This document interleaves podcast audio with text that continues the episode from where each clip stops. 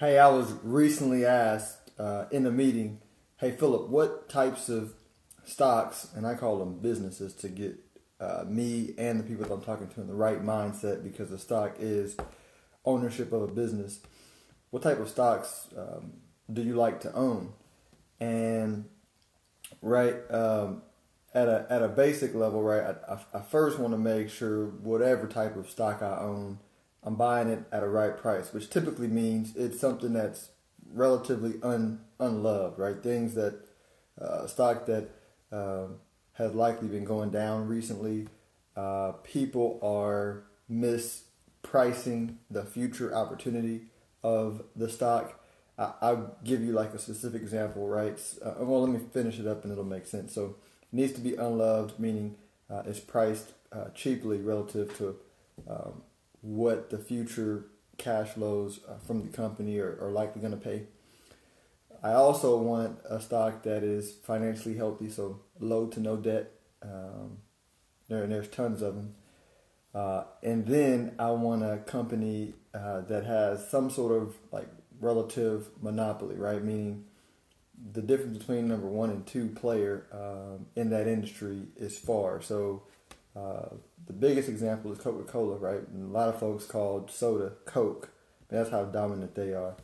Um, or um, you look at uh, Wells Fargo, right? All, everything that happened to Wells Fargo in the last 12, 24 months hasn't affected the stock price much because if you look behind the curtains, they still do, um, I think they're probably number one in uh, mortgages and um, car loans. They're at least, I mean, they're probably, I think they're one for mortgages, but one or two for car loans in the you know, in the U.S., uh, they're primarily commercial. Um, I'm sorry, consumer bank dominant. Uh, which, if you understand the banking business, it means their cost to borrow money uh, is stupidly cheap. So it gets hard to, to compete with them in those markets uh, from a rate perspective. Um, and they have a lead that is extremely difficult um, to come to come close to and get uh, when you're when you're that far ahead another good example of, of recent. This is a company that, that I own uh, in my portfolio and uh, clients' portfolios is um, uh, Facebook. You know, a lot of folks uh, have been dogging Facebook for whatever reason, but it's still there's no alternative. If you want to keep up with old college members, high school people, family all over, there's, there's no big alternative. You, some people have left it, but they come right back. Um, and so, and there's still not a lot of big advertisers on there, and so and they're spending more and more money uh, on Facebook, and so they're not going anywhere. Uh, they have a monopoly um, on attention uh, for really. I, I'm running campaigns and reach 70 year olds and you know 30 year olds, so you got a wide gap of uh, when I, and I say campaign meaning advertising. I advertise on Facebook too, but you can reach a wide range of people uh, on Facebook. Everybody's there, uh, and it's really taken the place of what newspapers used to be uh, for people's attention for you to be able to reach it. Uh, and that's in for, for, national companies and local companies. And so that's not going away anytime soon. They have a monopoly on, on that attention through Facebook and Instagram.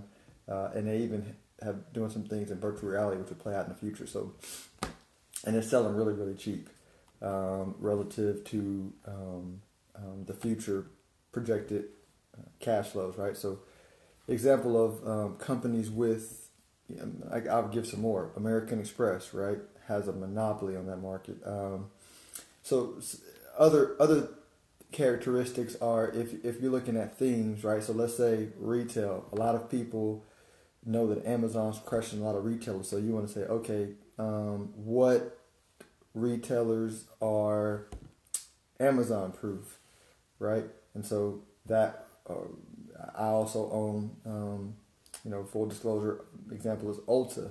You know, Ulta has a monopoly on the hair market in suburbs. Um, and if you know, if you've talked to any woman in your life, you know they probably. I mean, they might buy some products on there, but a lot of them.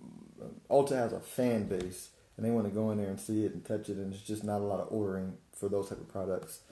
Um, and Amazon selling cheap and has been doing. Uh, Amazon has been selling cheap and doing well. Another one um, which hits another thing, but another one that I, you know, also own, uh, Dollar General, right? Um, small stores uh, selling to a, um, you know, lower middle class market that Amazon, when you look at the numbers, is mostly higher income. So there's not a lot of people with not people with not that much money don't have a hundred dollar Amazon Prime membership, um, and so they're relatively protected. They buy really really uh, cheap products. They um, uh, they're strategically uh, located and just a really good business. That Dollar General also fits in another thing of the fact that the middle class, um, which is you know it just is what it is, is getting poorer and poorer, right? So as that continues to play out, hopefully we can change it. But as it continues to play out, um, discount retailers become a more important part uh, of the retail experience, right? So you, you want to f- find it cheap, have it be financially strong, have it have a monopoly, but then also play out in themes. And there's lots of themes, right? There's a theme for Amazon proof. There's a theme for the, the middle class getting uh, poorer and poorer. You know, there's lots of different things that you just got to know yourself. But I try to find stocks that fit all those criterias, uh, and then and go buy them at the right price, right? And then there's some companies that I like that I just can't buy right now because they're uh, relatively expensive, and I just gotta wait. I keep looking at them; they're great businesses, but I just don't like the price. Um, so I'm just gonna be patient and wait. And that's that was my response. So I wanted to share it. This is not meant to be financial advice. This is for educational, informational purposes. You need to seek your own financial investment and legal counsel before making any decisions. Investing involves risk. You can lose money if you don't know what you're doing. Um, Philip Washington, CEO of Stonehill Wealth Management, a registered investment advisory firm. I'm also author of the Ask Philip podcast uh, on Spotify, iTunes, Google Play, wherever you listen, uh, and author of Retirement Investing 101. You can get that on Amazon or Barnes Noble or most bookstores online. Uh, it's a hard copy. You guys enjoy your day. Have a good one.